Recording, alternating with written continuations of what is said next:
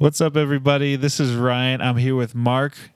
Say hello, Mark. What's up? And Nick. Say hello, Nick. What's up? Hey, how you doing? Uh, Nick is actually not here with us, but uh, a lot of the premillennial theology comes from the book of Daniel. And we didn't want to just give you Dr. Mark Bailey giving a case for premillennialism without letting you hear the other side of the coin, which is typically amillennialism. Although postmillennialism is a view that a group of people hold, it's not a it's not quite as popular as premillennialism or amillennialism. We could possibly get to postmillennialism maybe when we get to the book of Revelation. Um, but we wanted to give you the other popular view in regards to eschatology since we gave you the premillennial episode with Dr. Mark Bailey. So that's the reason why we interviewed Dr. Sam Storms for this episode. He's kind of the voice for amillennialism. He wrote the book called The Amillennial Alternative. Um, and so he is kind of the voice on this.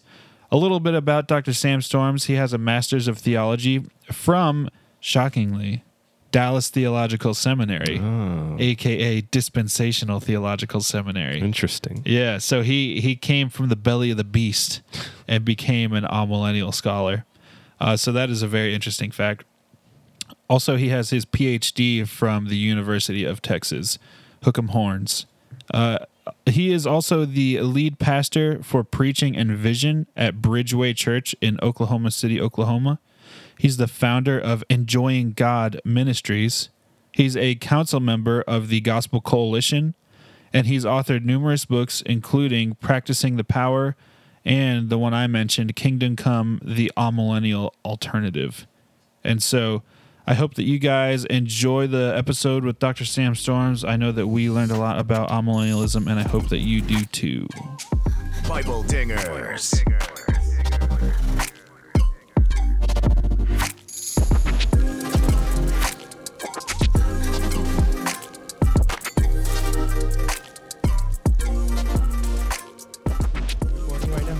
All right. For those of you, for those of the people that are listening for the first time and have no idea about any of this topic, can you just give a brief explanation about amillennialism? Sure, I'd be happy to do that. Uh, the name itself is a little misleading because the alpha privative suggests that uh, people like myself don't believe in a millennium. And in fact, uh, I do. Uh, Revelation 20 speaks of a thousand year period. So obviously, we do affirm the notion of a millennial kingdom. What we are saying, however, is that it is not something subsequent to the second coming of Jesus and prior to the introduction of the new heavens and new earth that lasts for a literal 1,000 years. Um, I believe that the millennial kingdom of Revelation 20 is describing the entire span of what we call the present inter Advent age. That is the age in which we live, the age of the church, but spanning between the two comings of Jesus. And I think what is being described there is the uh, reign of the saints with Christ in what we call the intermediate state during the span of, as I said, this uh, this present age that we call the church age. So I think the millennium is very real. I think it involves uh, the rule and reign. I could even say the co-regency of God's people with Christ in heaven, even now. Uh, it began with His uh, exaltation to the right hand of the Father, and it will um, terminate with his second coming at the end of human history. So I do believe uh, very, very much in the teaching of Revelation 20. I just don't think that's descriptive of a literal 1,000 year period within history subsequent to the second coming. I think it's happening. It's something that occurs now, uh, antecedent to or prior to the second coming. Just to make sure we understand, so it seems as if the promises that God has made in the Old Testament in Daniel and in Revelation that amillennialist would say that's not pointing to a literal physical thousand year kingdom on earth that's that's pointing to something else No, uh, actually, I wouldn't say that. I do believe that uh, there will be a literal, physical, very earthly rule of Christ in fulfillment of the old covenant promises.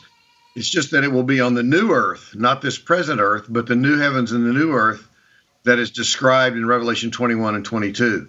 So the only thing that I'm uh, questioning and that I don't believe will happen is that uh, those promises will be fulfilled in some sort of uh, 1,000 year um, period between the second coming and the inauguration of the eternal state. I believe very much in a what I'm, I'm, I'm what you might call an earthy amillennialist. I believe that uh, those earthly promises will be fulfilled, but it'll be in the new earth, uh, not in this present earth. So the promises of a literal earthly kingdom um, as in Zechariah or Jeremiah. We see that in Daniel, where it says the kingdom is described as being under heaven. We also have something in Acts, Isaiah, and Ezekiel that the prophets foretold of dramatic earthly changes during the kingdom. That's all describing his his second coming to a new earth. Is that what those passages are talking about? Well, part of the problem here is that we haven't defined the word literal because my suspicion is that you may be using that word in a different with a different definition, different implications from how I am using it. What I mean uh, is that uh, the promises of God's rule over and among His people, excuse me, on an earthly uh, on an earthly terrain, as it were, um, will in fact come to pass, and that it will come to pass subsequent to the second coming of Christ in the new heavens and the new earth. So I don't know if, you know, to what extent we might say certain um, prophecies are literally fulfilled. As I said, depends on what you mean by literal. Uh, do you mean a photographic reproduction in the fulfillment of what was stated in the prophecy? I don't. I don't think that that is necessarily always the case.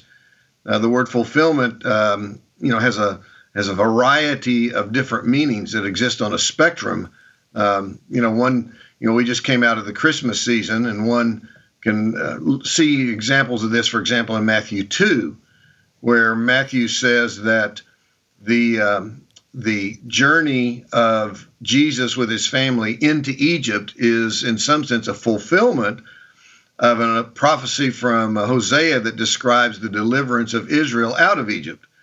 Well, there's no photographic reproduction there. Uh, it's not precisely fulfilled in the way that it was prophesied, but it is fulfilled. It's just uh, there are different senses in which the word fulfillment is used.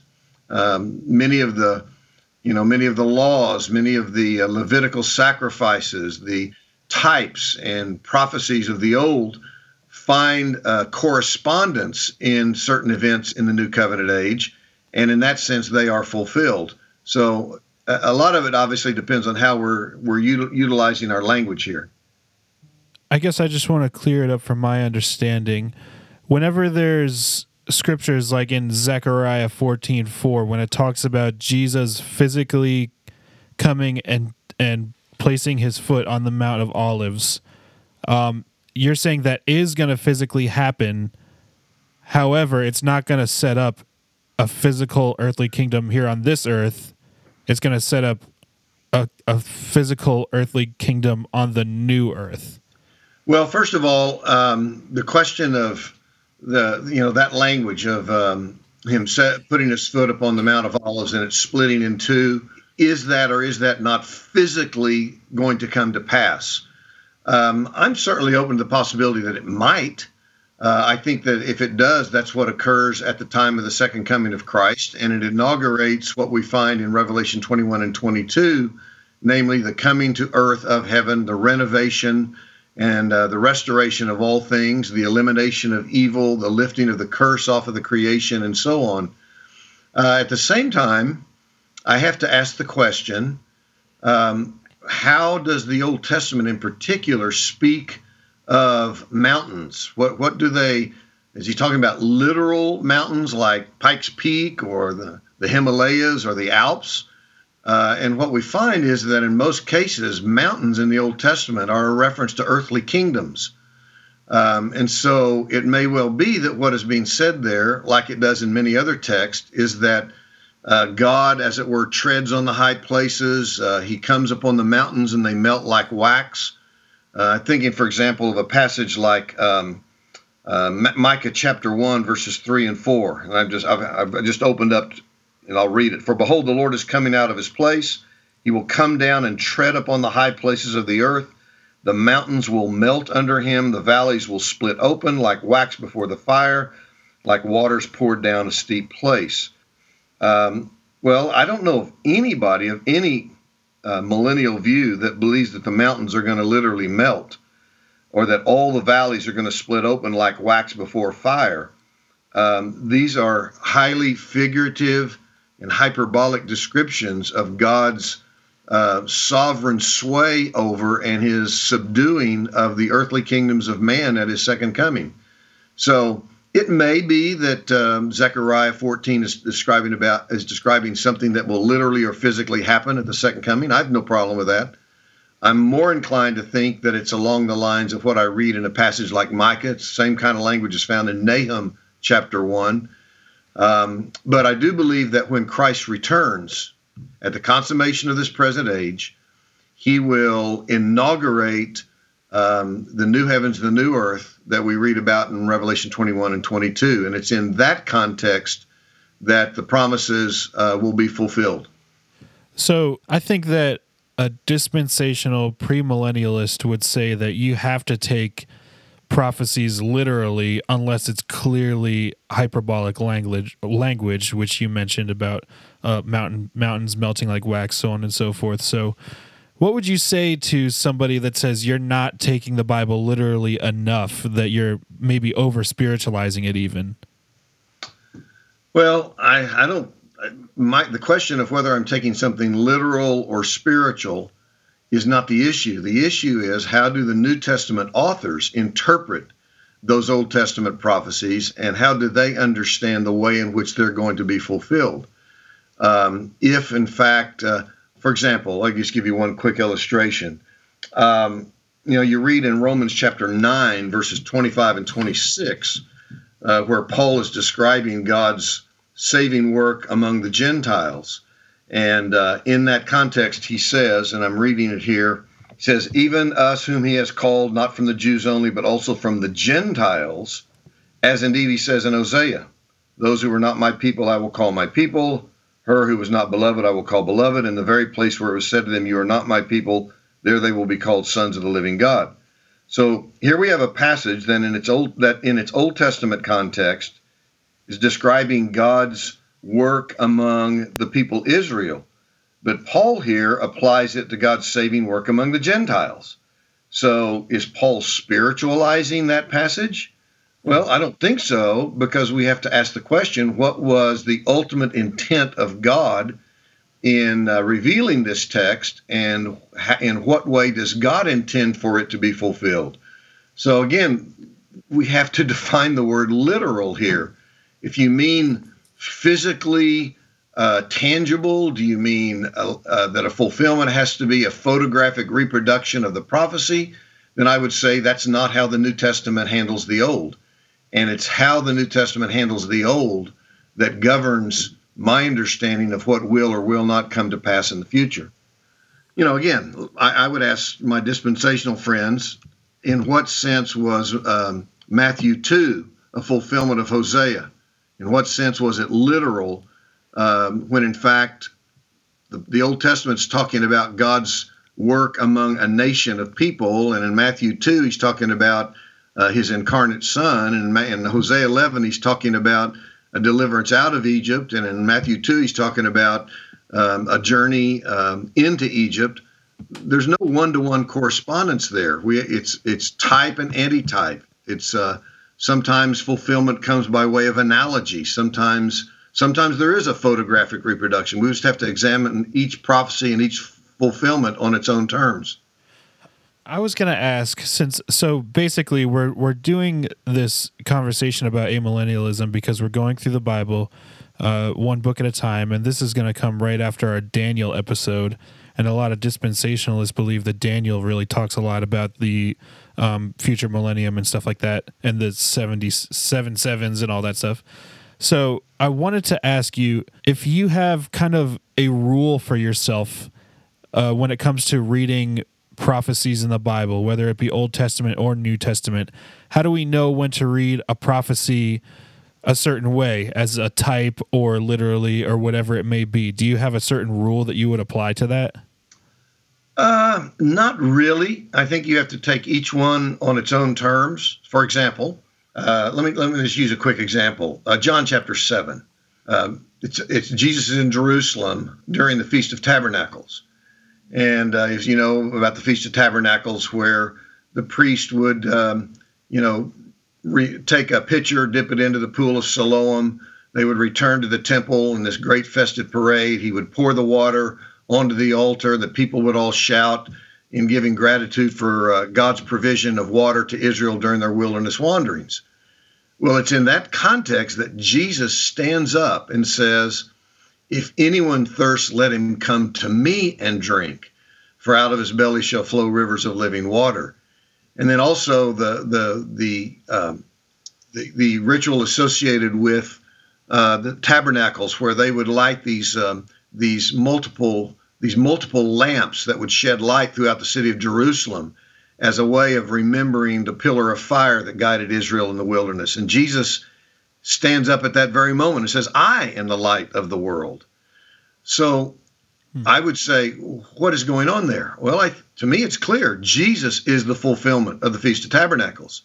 He is the water that was provided in uh, the wilderness. He is the pillar of light that guides God's people through uh, their wanderings. So uh, in the same way, where you know, I'll just give another example. Um, what about the Sabbath? Well, I think very clearly Jesus is himself our Sabbath. He is the one in whom we rest uh, in every sense of the term. Uh, Jesus is himself the fulfillment of the temple. I mean, he said that multiple occasions in the Gospels, and Paul reaffirms it in his letters as well. Um, so people ask the question, uh, will this this prophecy of uh, of a rebuilt temple or things that, uh, the, the events that will be associated with a, a temple in the end times. Well, I think the temple is Jesus, and by extension, it's his body, the church. Um, I don't think God will ever again sanction the rebuilding of a physical structure in Jerusalem. I think we are the only temple in which he is pleased to dwell by his spirit. So, again, I don't know that I could articulate a single rule that is one size fits all I think we have to look at each individual case and ask the question: um, in what what is it that uh, the New Testament is saying about the manner in which God intends to fulfill or bring to pass what He intended through the Old Testament prophet? So again, I realize that's probably not a satisfying answer because you're looking for a kind of a singular principle that governs all instances, and I don't I really don't think that um, that we that we find that. I mean, you know, like, there's so many examples we could use. There's uh, uh, David is clearly a type of Jesus in his life. Joseph was very clearly a type of Jesus. Uh, Moses was very clearly a type of Jesus. We see this especially in Matthew's gospel. Um, so there are multiple instances in which we see typology, which doesn't necessarily have what we would call a fulfillment. It's ra- rather we have a reproduction in the New Testament in an escalated and intensified way of a principle that we find initially in the Old Testament. So again, it's just there's no one size fits all answer to your question. It's on a case by case basis.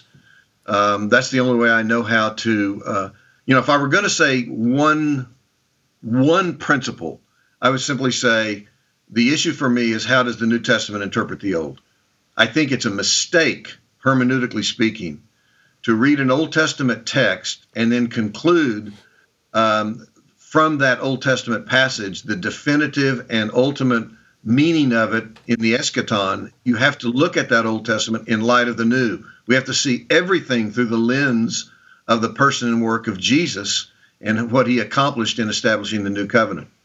So I was going to hit on one more question for you, and I appreciate that answer. Um, and this might be a little bit vague, but I'm going to go for it. In Jeremiah 23, verses 5 through 8, um, I think a lot of people believe that this is pertaining to the end times. So I'm just going to go ahead and read it, and I'm going to ask you a quick question afterwards. It says, Behold, the days are coming, declares the Lord, when I will raise up for David a righteous branch, and he shall reign as king and deal wisely and shall execute justice and righteousness in the land. In his days, Judah will be saved, and Israel will dwell securely. And this is the name by which he will be called The Lord is our righteousness. Therefore, behold, the days are coming, declares the Lord, when they shall no longer say, As the Lord lives, who brought up the people of Israel out of the land of Egypt, but as the Lord lives, who brought up and led the offspring of the house of Israel out of the north country and out of all the countries where he had driven them, they shall dwell in their own land. So I think a lot of people interpret that. Well, not a lot of people. I would say dispensational people would interpret that as um, pertaining to the end times and the and the millennium here on earth. Now, these verses are talking about judgment and the Lord bringing judgment upon people.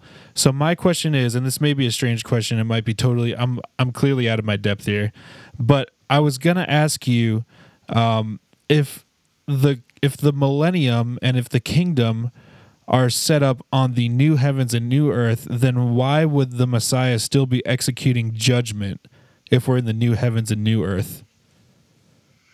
Well, that's a good question. First of all, I do believe that this is a reference to the coming of Christ. I think when he says, Behold, the days are coming when I will raise up for David a righteous branch, and he'll reign as king and deal wisely, shall execute justice and righteousness in the land. I think he's doing that right now. Hmm. I think from the moment that Christ was exalted to the right hand of the Father, he has been executing judgment and justice and righteousness, not just in the land as it was understood in the Old Testament, but the whole earth. So I think that this is something that was inaugurated uh, and is ongoing uh, throughout the present course of, of, the age in which we live. Um, so, you know, again, the um, talks about they shall dwell in their own land. We have to ask the question: in to what was the reference to the land in the uh, Old Testament promises referring? Uh, was it talking about that that very narrow slice of of um, uh, of earth that we call Israel right now? Well, it certainly includes that. But when you read Hebrews 11, you discover that Abraham himself didn't view the land into which God had had um, taken him as the fulfillment of that promise. It says that he, in fact, was looking for a city that has foundations. He said, he basically said, I regard myself as a stranger and exile on this earth. Why? He tells us, verse 16, because he desires a better country that is a heavenly one. So um, I think the fulfillment of the promise of God's people dwelling in their own land is again ultimately fulfilled in the new earth. Um, I think that the uh, execution of justice and righteousness, that is what Jesus is doing right now in his role as Lord and governor over the nations of the earth. Um, and I think obviously it will be consummated at the time of his second coming. Um, so, got it. Okay, so you would say that that's not necessarily pointing to the end times. This is more so pointing to the coming of Christ, and it's now being fulfilled. I think it's both. I think it's both now and the end time. It's both inaugurated and also will be consummated at the time of the second coming of Jesus. So I think the uh, the execution of justice and righteousness is something that is happening that that that that Jesus is doing right now as he rules from the right hand of the Father, and it's something that will be consummated at the time of his second coming when he will execute final judgment and justice. And then I might also say one other thing for the uh, for the premillennialist who wants to say that this is an execution of justice during this 1,000 years following the second coming, there's a real problem with that, given the fact that in the New Testament, whenever you read about the second coming, there are several things that happen at the time of the second coming. Namely, the um, uh, the earth is delivered from the curse. We find that in Romans 8. Um, the final resurrection takes place. We see that in John 5 and uh, Second Thessalonians, or excuse me, um, I think it's Second Thessalonians chapter one and elsewhere. Um, the death, uh, the, uh, physical death comes to an end. First Corinthians 15. Um, the final judgment transpires of all people. Matthew uh, 26 and uh, Second Thessalonians 1. Um, so all of these things, as I read the New Testament, happen simultaneously with the second coming of Jesus, which would make impossible the perpetuation beyond his second coming of unbelievers alive on the earth, uh, judgment still occurring, physical death still occurring, the curse still existing on the earth. These things, as I read the New Testament, all terminate with the second coming of Jesus at the end of this present age. Uh, the next question is a really hot topic, especially for me. When you interact with a lot of dispensationalism, they a lot of dispensationalists, they believe that God has a special plan for Israel, and we can see that hinted a little bit in in the Bible. And I just wanted to hear what you would believe about Israel. Um, are the promises to Israel that we read in Scripture literal? well, there we go again, using that word. Um, I think that the pro- the promises made to to the elect ethnic Israelites in the Old Covenant or elect ethnic Israelites in any age will be fulfilled in accordance with the way the New Testament articulates. So, if, if you want to call that literal, that's great. If you want to call it some other word, that's fine as well. But the question uh, really, we have to go deeper with that. We have to define what we mean by Israel. Certainly in the Old Testament, Israel was viewed as um, the physical descendants of Abraham, Isaac, and Jacob. Um, that that's unmistakable. No, no, I don't think anybody denies that. So then we have to ask the question: when we come to the New Testament, is the definition of Israel expanded? And I think the answer to that is clearly yes. Uh, so, for example, when I read in Galatians chapter 3, um, where uh, Paul is talking about this very issue, and he says, um, he says, for example, in verse 16, now the promises were made to Abraham and to his offspring. Now, when you go back in the Old Testament, you go back to Genesis 12, 13, 15, 17, and you read those uh, those statements, the offspring, the seed there, is very clearly a reference to the physical progeny of Abraham. But then Paul goes on to say, it does not say, and to offsprings, referring to many, but referring to one, and to your offspring, who is Christ. The point being that the ultimate fulfillment of the promises made to Abraham is found and rooted in and located in the person of Jesus, only one of Abraham's physical offspring. Hmm. But just when you think that, oh my goodness, it sounds like he's he's narrowed down the fulfillment of that promise to only one person, he immediately throws open um, the gates, as it were, where he says, "For in Christ Jesus you are all sons of God through faith. For as many as you who are baptized into Christ have put on Christ." then he has the very statement, very important statement: "There's neither Jew nor Greek, slave nor free, male nor female, for you're all one in Christ." And then the statement in verse 29 and if you are Christ's, that is, if you are in Jesus, if you're trusting Him, the true seed of Abraham, then you are Abraham's offspring, heirs according to promise. Hmm. So I do believe that all the promises made to the elect among ethnic Israelites will they will inherit. They will receive the fullness of that in whatever way we determine from Scripture that's to be fulfilled. But there will also be believing Gentiles who equally inherit those promises because they've been grafted into the olive tree. You know, Paul talks in uh, Ephesians um, uh, chapter 2 and chapter 3 about how Gentiles have now been made one new man together with Israel. We become members of the commonwealth of Israel. We are uh, heirs according to the promise. Um, so, Israel, as it is, I think, expanded in the New Testament, doesn't exclude any believing Jew. Nobody's replaced. Nobody is excluded. Nobody is uh, forfeits their inheritance. It's just now that the the olive tree of God's people includes believing Gentiles together with believing Jews who together inherit the promises.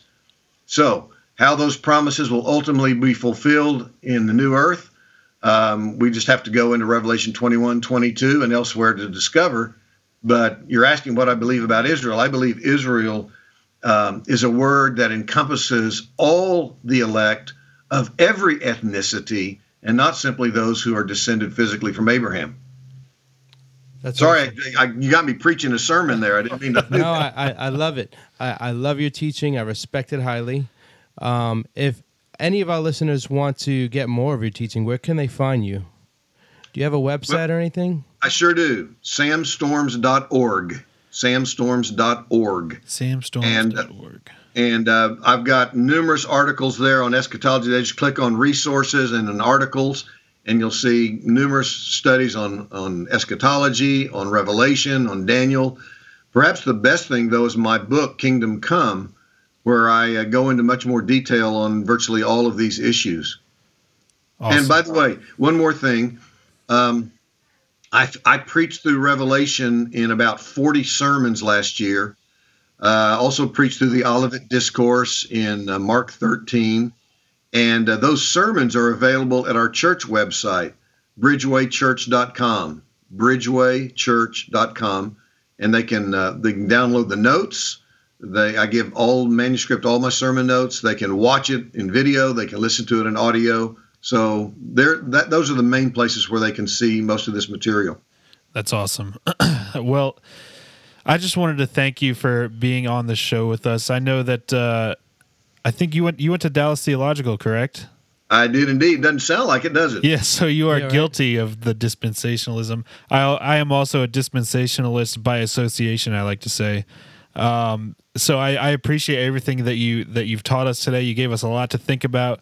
I think we're gonna have to listen and then probably re-listen and then maybe Right. listen a third time uh, just to make sure we got it all. But I appreciate everything that you taught us today. Yeah, it's it's been Well- great. It's my pleasure. Let me just remind us all once again. I mean this sincerely. Uh, what I hope we would all focus on is what we hold in common, and that is that we are all looking with anxious expectation for the literal, physical, personal, visible return of Jesus at the end of this age um, to redeem us and deliver us and bring us into His eternal kingdom. That's where that's where Christians unite. Um, and uh, I just hope that we can celebrate that unity rather than to allow our differences on some of the associated events divide us. I, I think it's important we focus on what unites us. I agree. We had we actually had uh, Dr. Mark Bailey on the show about six months ago, the president of Dallas Theological, and we're Yes. actually he's going to be your counterpart. Uh, he's going to do an episode with us about premillennialism, um, and he said the same exact thing that you know what it's not these small issues that they're important to know, but what's really important is that we're all united in Christ, and I appreciate you saying that as well. Yeah, same here. So thank you, Dr. Storms. We appreciate everything, and we hope you'll be on again sometime. Yeah, for sure. Thank you for having me. Anytime, I'd be happy to do it. All right, talk to you later. Awesome.